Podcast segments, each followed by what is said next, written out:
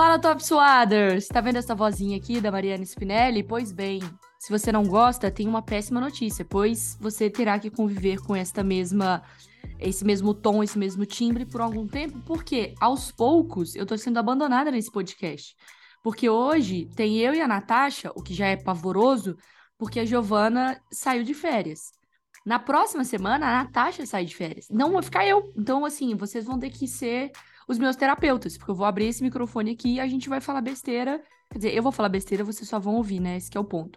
Mas é isso, Natasha Davi. Enquanto ainda tenho companhia e não sou eu e minhas loucuras apenas, chegamos em mais um Top Suado para falar de seleção feminina. É isso! E boa sorte para os nossos ouvintes, porque assim, que dó! Que dó dessas pessoas praticamente um mês só escutando a voz de Mariana Spinelli, vocês estão ferrados.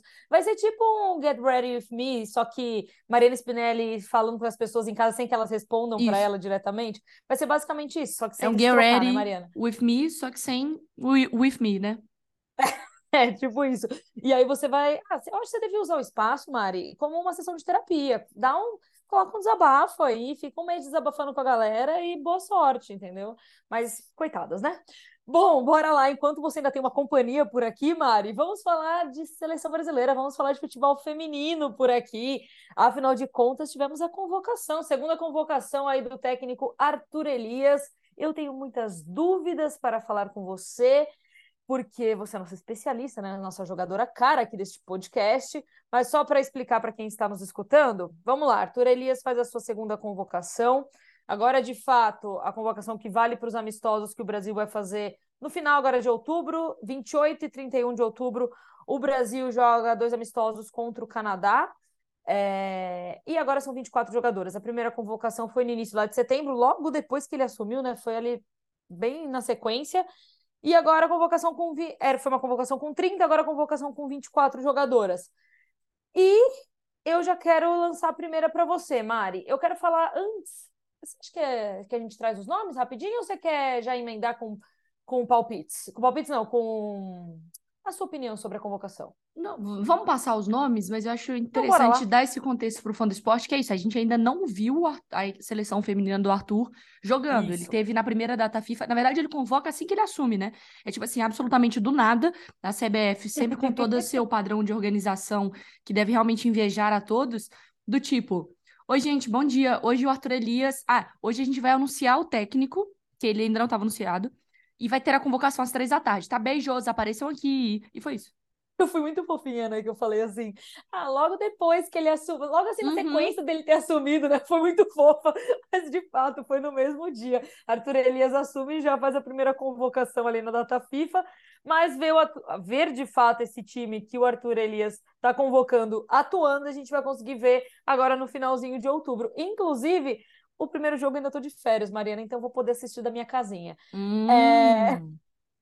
mas bora lá então dar uma passada na convocação do Arthur Elias. Começando pelas goleiras, a gente tem a Lele, a Luciana e a Camila. Você, quer, você tem a lista aí que eu passo por aqui tudo? Eu tenho aqui também. Nos gols não tem nada para reclamar. Assim. Da zaga também ela convocou a Rafa, é, a Tainara, que aí ficou de fora da Copa por. Porque, na verdade, a Tainara ficou de fora da Copa, Nath, por uma, um, uma bobeira, né? Porque se ela tinha se lesionado, o Bayern não dividia a questão dos exames dela. E aí aquela coisa do ela entra como suplente, ela entra como uma das zagueiras principais, fica naquela dela tá bem, não tá, ela não tá bem, ela acaba sendo convocada como suplente e eu acho que ela teria condição ao longo da competição de, de ser a zagueira titular. Enfim, a que Kathleen também e a Antônia, que na Copa foi convocada como lateral direito, o Arthur convoca ela de novo e mais uma vez como zagueira, e a Lauren, que tinha ficado de fora da primeira convocação do Arthur, ela aparece na zaga. E na lateral, dona Natasha David, ah, e aí a gente tem a Tamires. A Tamires, uhum. na minha opinião, parece estar sempre, não é mesmo? E está de fato sempre. Tem a Tamires, Yasmin e Bruninha nas laterais aí.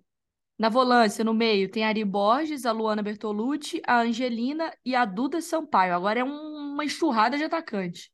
Agora vamos lá. A gente tem lá na frente Adriana, Caroline, Geise, Debinha, Marta, Cristiane, Gabi Portilho, Bia Zanerato e Gabi Nunes.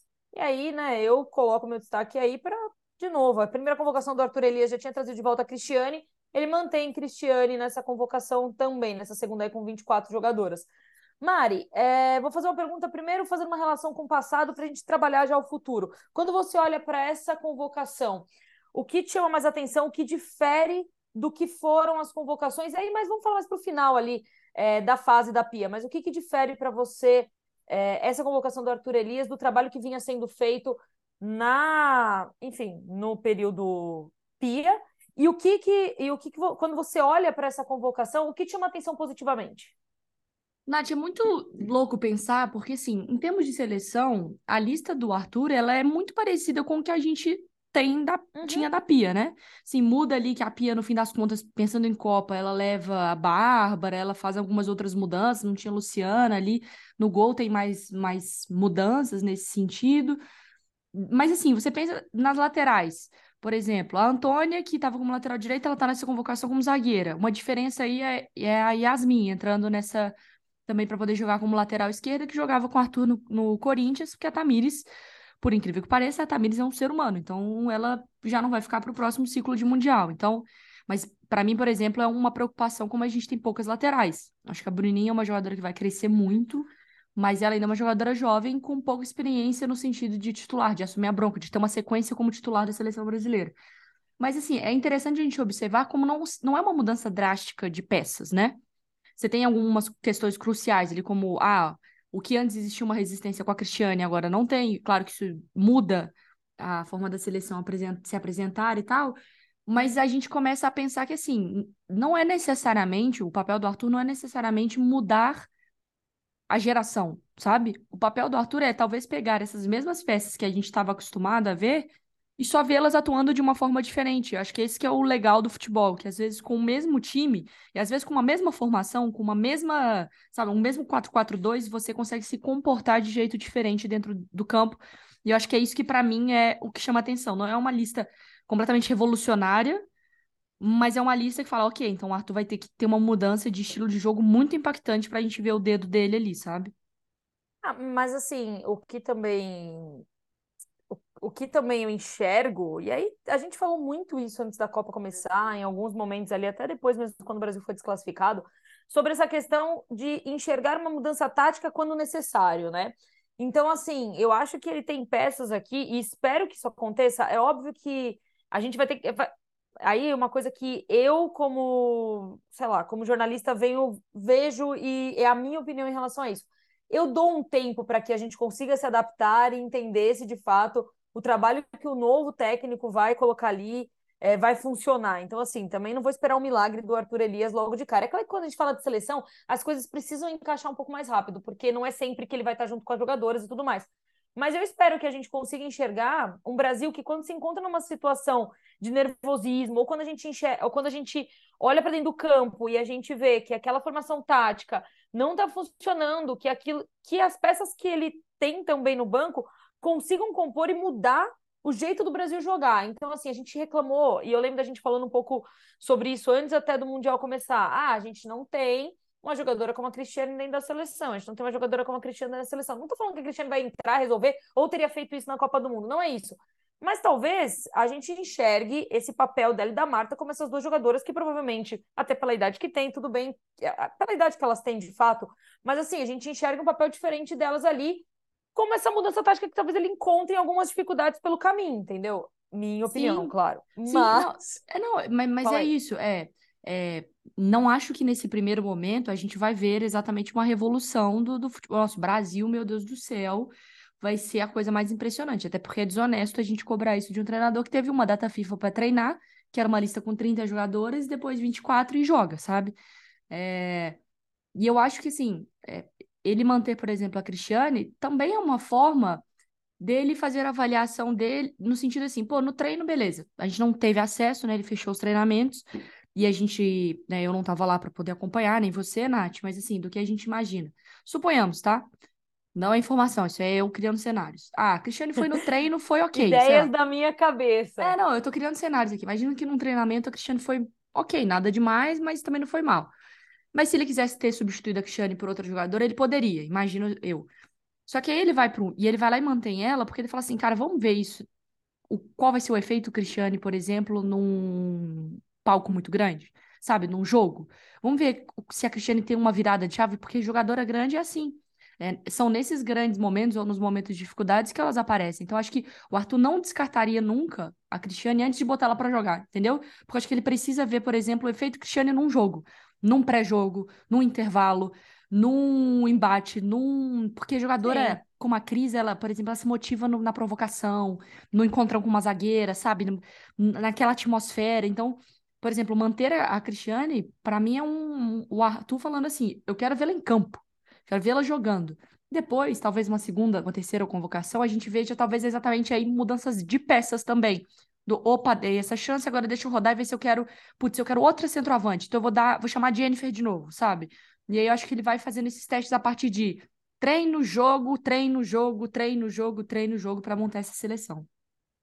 Não, concordo com você, Mari. Acho que é isso. A gente vai conseguir enxergar o trabalho do Arthur com o tempo e, é um, e assim esperar que esse ciclo seja positivo, para que de fato a gente consiga ver ele, ah, o dedo dele nessa seleção, né? Por mais que é, a estrutura, e eu digo assim, muitos nomes que a gente está vendo nessa convocação sejam nomes que a gente viu na, na, em convocações passadas. Então, assim, dá tempo, tempo ao tempo, né? Espero que as meninas se saiam bem aí e que o Arthur Elias consiga fazer um bom trabalho à frente da seleção brasileira.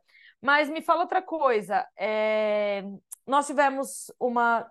Nós tivemos duas jogadoras que não estavam na primeira lista e vieram para essa, que é a Lauren na zaga e a Gabi Nunes no ataque. Primeiro, é... o que, que você acha que aconteceu? Por que, que elas não estavam na primeira lista e uhum. entraram para essa agora? E aí, é... e depois a gente fala, acho que individualmente de cada uma delas, mas vamos falar de modo geral. Por que, que elas não estavam na primeira e entraram nessa?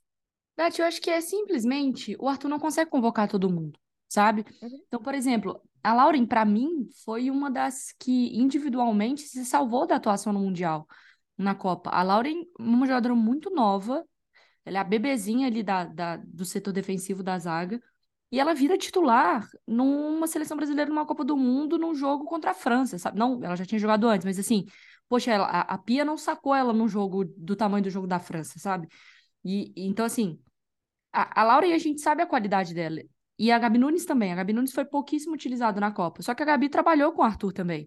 Então, nessa primeira lista, e aí, quando elas não estavam, cara, foi uma enxurrada, Nath, de mensagens para mim. Pô, a Gabi Nunes e a Lauren, ué! E eu falei, gente, calma, o que, que é isso? É a primeira convocação. A primeira convocação, talvez ele vai usar para, por exemplo, uma jogadora que às vezes não tem tanta oportunidade de estar numa seleção, ele vai dar essa oportunidade pela primeira vez, deixar ela ter essa experiência né, para a carreira dela. Ah. Ou até mesmo alguma jogadora que ele gostaria de ter de ver mais de perto. Isso. Então, assim, talvez ele já tivesse entendido um pouco mais do trabalho das duas jogadoras que acabaram não estando na primeira lista, para olhar para outros cenários, algum que ele não que não tivesse vendo, que não tivesse tanto contato, que não tivesse uhum. vendo de perto, que não tivesse, sei lá, um acesso tão fácil, de fato trazê-las de volta, assim, ele tem que testar. A primeira, a, a primeira convocação não interferir, não ia interferir em jogo nenhum. É, ah, de 30 e, nomes, entendeu? É, e também tem muito disso, assim, essas jogadoras estavam agora com a seleção, ele sabe o potencial delas. Então não é que ele tá descartando esses jogadores, é que ele falou, cara, nessa primeira convocação talvez eu posso abrir mão de ter essas duas jogadoras pelos motivos que forem, às vezes até questão de clube. A gente nunca sabe internamente o, o que que acontece, né? Pô, o clube pede para não liberar ou alguma coisa do tipo. Não que tenha sido essa situação, tá? Mas é, muitas vezes essas coisas podem entrar nessa balança. Mas, é, falei, gente, a primeira convocação, calma, sabe? Aí você vê uma segunda convocação que é para jogo, o que, que acontece? Entra a Gabi Nunes e entra a Laura. Então, assim, é, nesse início vai ser normal, natural, algumas jogadoras que a gente entenda como é, presença não garantida, mas presença é, com mais recorrente na seleção, ficando de fora, porque, putz, eu já conheço muito essa aqui. E talvez ela não seja necessariamente um pilar da minha estrutura de jogo. Então dá para poder abrir mão aqui, abrir mão aqui, testo ali, testo aqui. Pô, tem a Nunes, na última, vamos parar para pensar ali, você queria falar por posição. A Nunes, ela é uma atacante que faz muito ali também um pouco do que faz a Cristiane, com menos corpo e um pouco mais de mobilidade. Mas aí ele vai lá e leva a Jennifer, que tra trabalha com ele, trabalhou com ele no Corinthians e que tinha feito, tinha acabado de ser campeã brasileira. Então, assim, para que ele vai ter Cristiane, Jennifer e Gabi Nunes, sabe? Então ele dá a chance uhum. para para Jennifer, veste a camisa da seleção, testa, opa, beleza, bom, legal ver como você se comportou, show de bola nesse esquema. Agora a próxima convocação, chama a Gabi Nunes de volta que eu já conheço e já tenho essa essa confiança e vamos agora para um jogo para testar lá nessa segunda fase, sabe? Não, eu concordo, eu concordo. Eu só quis levantar os dois nomes até, é, até por conta do, do que a gente viu. É, e aí eu, eu, concordo com você também nessa questão da Laura, dela ter sido. Não sei, talvez a principal zagueira da Copa pra gente, né? O, é que o Brasil. É que a Rafa jogou uma barbaridade, barbaridade no jogo é, contra né? a Jamaica. A Rafa, é que assim, eu tava nesse dia do jogo da Jamaica, eu fiquei muito perto ali do, do campo. O estádio é muito pequenininho lá em, em Melbourne. Então é muito, sabe aquela vibe de estádio do interior assim? que dá e... pra ser praticamente dentro do campo, literalmente. Não, foi por isso. Você lembra que vazou o áudio da Alexia Xavier xingando uhum. a pia? Eu tava do lado dela. E falei, meu Deus do céu. E se eu falo qualquer besteira ali, sai um trem ali na, na, numa transmissão, minha vida acaba. Mas no ponto da gente ouvir as jogadoras conversando, a bola batendo no pé, às vezes as jogadoras ouviam a gente gritando e tal. Cara, a Rafa foi um dos bagulhos mais impressionantes que eu já vi, assim. Ela tava com sangue no olho, ela antecipava todas e tal. Mas a Lauren, pela idade e pelo que ela deveria, sabe? Não era papel dela estar tá assumindo essa responsabilidade desse tamanho no Mundial. E ela matou no peito e jogou bola, sabe? Até no último jogo entre a Kathleen com a Rafa, mas assim, para mim a Lauren foi uma das poxa, uma menina nova que tinha ido mal em alguns testes da pia, poderia ter sentido pra caramba, ela pô, não comprometeu, jogou bem, se entregou, fez o que tinha que fazer e saiu muito por cima do Mundial. Boa. E aí tem o terceiro nome, que foi o que eu também vi mais a galera dando uma cornetada no Arthur Elias, no caso, que é a Aline Gomes. E aí, o que eu também li e ouvi ah, muito falar sobre, né, é dela não estar tá nessa lista dele agora, mas também o fato dela ser super novinha, né? Então, assim, a gente tá falando. Ela tem o quê? 18 anos? A Aline Gomes tem 18 anos. E que ela fez uma. É que assim, é muito louco, né? É isso. São... É que é muito bom também discutir isso, porque são várias jogadoras que poderiam ainda estar na lista e ainda assim você tem que escolher dentre elas, porque no final das contas isso já é uma preparação é, são amistosos, mas é uma preparação para as Olimpíadas do ano que vem. Então, assim, Olimpíadas vão 18 a, de 18 a 22 jogadoras só. Então, ainda é menor que essa lista de agora, né? Mas, Aline Gomes, Mari, o que, que você tem para falar sobre ela? Foi uma jogadora que, a, na primeira fase do Brasileirão, jogou muita bola. Acho que nessa fase final deu uma oscilada, e tá tudo bem, né? Ela tem 18 anos. Uhum. É, qualquer jogador oscila, ainda mais na idade que essa, que essa garota tem. É, mas o que, que você acha sobre ela não ter sido convocada? Eu tô até pegando aqui, Nath, porque a gente tá gravando nesse momento e vai ter a convocação do Sub-20. Eu tô tentando ver se a Aline Gomes está nessa lista. Será que eles vão seguir a, a mesma, o mesmo padrão, por exemplo, que o masculino tá fazendo? De. É, então, é isso que eu tô. Porque assim, eu, eu queria falar uns negócios, mas eu tenho que me segurar, sabe, pra não matar as pessoas. Mas assim, é, a gente tem que lembrar que a CBF está num processo. Tá difícil, né? Pessoas. Meu Deus, Maria. Não, é que, eu, é que nesse podcast eu perco um pouco o fio da meada, um pouco do, da noção do perigo das coisas, mas assim. É tipo, ninguém tá me escutando, né? É, é parece que não é real, mas assim, a, a CBF passou por uma reestruturação, que eu não, não sei se é reestruturação a palavra, porque eu não sei se tem alguma coisa estruturada, mas está tudo muito confuso, assim, em todos os aspectos. Tem uma. Eu recebi no grupo da comissão aqui que a Rosane ia convocar a seleção. Tá, vai ser convocada aqui nessa sexta-feira. Achei a notícia. Putz, Deus é pai. Então vai sair a convocação, a gente vê se a Aline Gomes vai estar nela. Porque assim, você não recebe as informações na hora, demora para subir os treinos, aí você fica meio perdido, aí o treino vai ser aberto, o treino vai fechado, tá tudo meio confuso ali internamente ainda. Acho que o pessoal, e que eu acho que não é responsabilidade necessariamente de quem acaba tendo que cumprir as missões, eles são vítimas de uma estrutura muito caótica. Mas a Aline Gomes, vamos lá. Eu gosto muito da Aline Gomes, mas eu acho que quando ela fica no banco de reservas numa final de campeonato brasileiro, é, é preciso entender o que, que houve nesse processo, sabe? Se é, alguma questão que ela não conseguiu entregar, que depois do Mundial, é a parte física, a parte tática, é poupar a jogadora, é não colocá-la nesse, nesse pedestal que às vezes para uma jogadora jovem isso mexe muito com a cabeça, sabe? Pro bem e pro mal.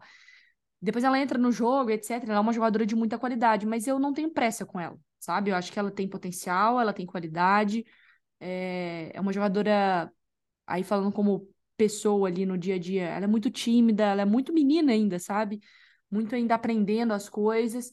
Então, acho que assim, ah, ela poderia estar na convocação do Arthur? Poderia. A uhum. seleção brasileira, sem ela, nesse momento, ela vai despencar? Não. Então, talvez seja legal, vamos aguardar essa convocação da, da Rosana, porque talvez cumpra a missão na, na categoria de base, que tem um, um calendário de competição, é, talvez que nesse momento preencha mais para ela, para esse desenvolvimento. É legal, talvez, ter esse contato também com a Rosana, que é uma jogadora experiente, vitoriosa, uma ex-jogadora agora comandante do Sub-20, que pode também ter esse contato para essa preparação, para esse amadurecimento da jogadora, para ela também não pular etapas. E eu acho que no feminino isso ainda é mais problemático, Nath, porque muitas delas não tiveram categoria de base, né? Muitas delas uhum. não, tiver, não tiveram esse desenvolvimento. E aí são vários desenvolvimentos físicos, técnicos, a parte mental, tudo. Às vezes não é uma jogadora 100% ainda pronta, fisiologicamente falando, sabe? Às vezes você pode colocar ela numa situação de risco que, poxa, talvez ela possa desenvolver ainda algumas outras coisas que ela não tá plena. Eu, eu não tenho pressa com a Aline Gomes. A, o Arthur sabe quem ela é, a Rosana sabe quem ela é, o futebol feminino brasileiro sabe quem ela é. Então deixa ela desenvolver no tempo dela e ganhando as oportunidades, sabe? sem, sem ultrapassar, sem pular muito degrau. Boa. Tem mais algum destaque que você quer trazer em relação à convocação? Ah, Nath, eu, eu só acho que assim, eu tô meio ranzinza hoje, né? Eu não sei. eu tô meio mal-humorada, acho que eu tô dormindo um pouco por causa desses eu jogos Acho que é o tempo, Mari. O tempo, é. tá... o tempo tá difícil. Não, porque assim. Por que você tá é... ranzinza? Sabe se tá ranzinza? Você ficar um mês sem ouvir minha voz. A minha e da Giovana. Ai, meu Deus. Grava um áudio pra mim pra eu ouvir todo dia de manhã. Todo dia eu vou mandar um bom dia, Mariana. Nossa senhora, eu pulo da janela. Deixa eu te falar. Não, o que eu tô ranzinza não é nem de sacanagem, não. É porque, assim, a gente vai ter um amistoso com o Canadá, que foi uma seleção pavorosa também no Mundial, né? Horrenda. Sim. Foi um desastre. Da. Das campeãs olímpicas para esse... pra essa mochiba que a gente viu no Mundial. É que o Arthur, ele falou muito na apresentação dele. Muito. Eu gosto muito do Arthur. Muito. Mas ele falou muito. Ele deu muita pancada na coletiva dele. Acho que uma parte para poder dar uma chacoalhada. Mas isso também coloca um, não pressão, porque acho que nesse início de trabalho não tem pressão. Mas ele prometeu coisas. Então, é, eu acho que o Arthur agora vai ter que lidar com o que ele prometeu, sabe? Então, eu acho que esse uhum. primeiro teste me preocupa, não pelo. Porque, para mim, se o Brasil jogar mal, se o Brasil jogar bem, eu acho que faz parte do processo ali, tá tudo em casa. Mas o quanto que isso. O primeir, a primeira aparição pós-Copa, sabe, com um treinador novo, a gente sabe, olha o que aconteceu com o Fernando Diniz, sabe? Foi uma euforia. Sim. O segundo jogo foi um, uma caca, já foi crítica pra caramba.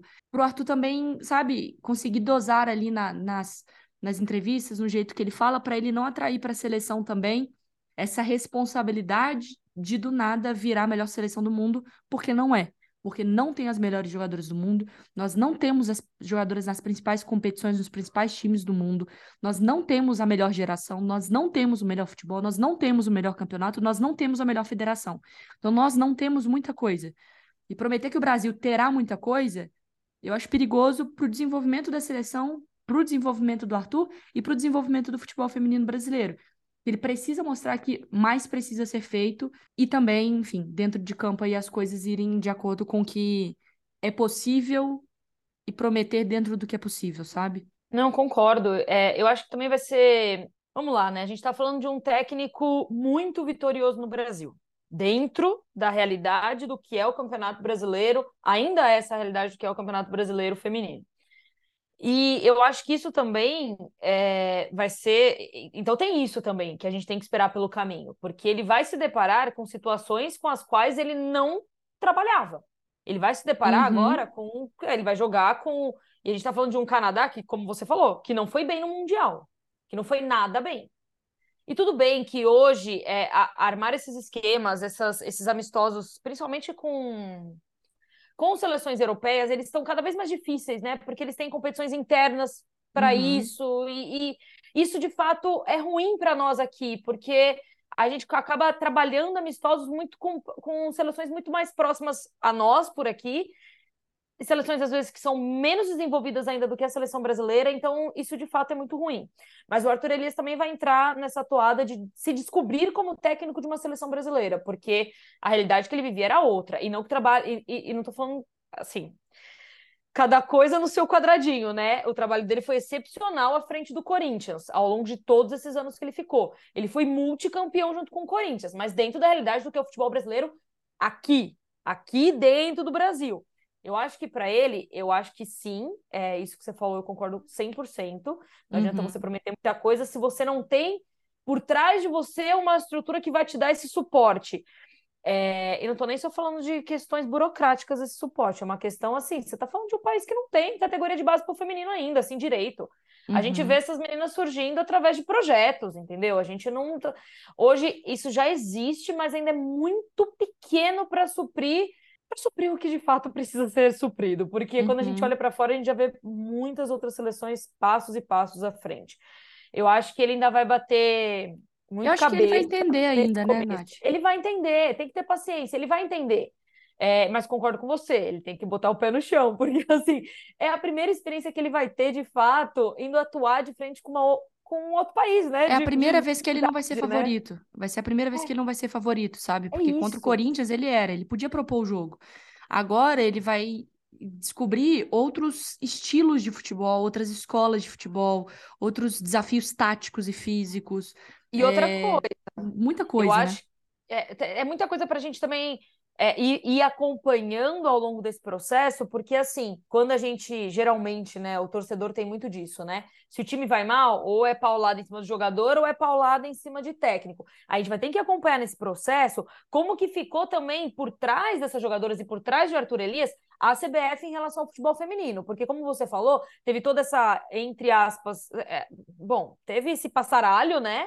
Que uhum. aconteceu dentro, do, dentro da estrutura de futebol feminino, e a gente ainda não sabe como que essa nova estrutura vai trabalhar. Então a gente tem que entender também o quanto de suporte tudo, é, o quanto, quanto, né, o por trás da, do show que a gente vê ali em campo, o quanto isso vai estar bem estruturado, porque isso vai estar dentro do ciclo dele. É. Então, assim, claro que tem o trabalho dele que a gente vai analisar, tem o trabalho das jogadoras que a gente vai analisar, que a gente vai criticar muitas vezes também, porque é o que a gente mais faz, na verdade, né, dentro do jornalismo esportivo. Mas assim, a gente também vai ter que dar e ficar de olho bem aberto para ver como, o que está acontecendo nessa nova estrutura da CBF. Porque Veremos, Nath. Interfere diretamente em tudo que está acontecendo dentro de campo. Ainda não temos coordenadora de futebol feminino, né? Desde que a Ana Lorena saiu e já voltou para a Federação Paulista de Futebol, que era, era a Aline Pellegrino e a Ana Lorena. A Aline foi para a CBF, a, a Ana Lorena fica. Aí a Ana Lorena vai para a CBF também como coordenadora é, do, do, futebol feminino ali, cuidando da, da seleção também.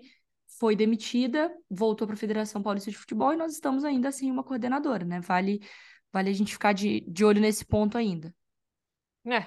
E Mari, só para também todo mundo achar que é só no Brasil que essas coisas acontecem, estávamos esse, esses dias, não, ontem, se eu não me engano, no ESPNFC, porque já saíram, a, não oficialmente, mas extraoficialmente, a sede, as sedes das próximas uhum. Copas do Mundo, né? Tirando a que a gente já sabe que vai ser essa agora na parte Estados Unidos, Canadá e México. Eu estou falando das outras duas, que são mais nós estamos falando aí de 8, 9, 10, uns 12 anos para frente, que aí a gente está falando da, da loucura que vai ser a Copa de 30.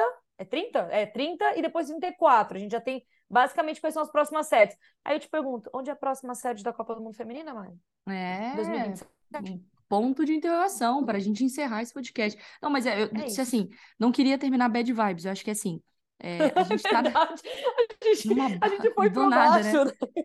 É não, não, você essa... você tava mal e eu te acompanhei nessa, tá vendo? Não, obrigada. Obrigada. Eu fui uma areia movediça. Não, é que assim, eu tô, eu tô empolgada, mas eu acho que eu ainda tô anestesiada do Mundial, sabe? Eu acho que foi um turbilhão de emoções para eu voltar a me empolgar. Eu preciso ver mais coisas acontecendo, mas eu acho que é. Eu fico mais preocupada com o tudo que envolve a, o futebol feminino brasileiro do que necessariamente com o que o Arthur vai fazer com essa seleção, que eu sei que ele tem capacidade, qualidade, e essas atletas também têm dentro de um teto dentro de um limite ali que pode, que ainda não foi alcançado. Mas é que tem muita coisa em volta, né? E a gente acaba ficando meio tipo, putz, é muita, muitos pontos para a gente levantar para chegar numa análise fria do campo, que não é. O futebol feminino não permite isso, né? Da gente falar só sobre as 11 titulares e o treinador. A gente tem que falar sobre como essas jogadoras são desenvolvidas para chegarem na seleção, para a gente poder competir, para a gente poder. E aí eu começo a desviar meus pontos de atenção. A verdade é essa: tem Brasil convocado, vai ter jogo em uhum. outubro. E é isso, veremos pela primeira vez uma nova, um novo momento da seleção que precisa também de uma, uf, uma respirada, de uma mudança de ares. E agora começar essa história, não sei se nova, mas uma história diferente, eu espero. É isso, vamos embora então, Mariana Spinelli. A Mari começou Tchau, esse podcast Natasha. falando para mim assim, ó, não, a gente fala rapidinho por aqui, ó, só aquela meia horinha básica. Já estamos batendo 40, Mariana. Já estamos batendo 40. É sua, quando a gente começa quieta. a falar, Quando a gente começa a falar, Mariana, a gente se empolga, entendeu? É. Tchau, até daqui 20 dias. Meu Deus do céu. Boas férias, Natasha. Obrigada. Vou parar aqui essa gravação. Tchau, Top Suadas. Tchau.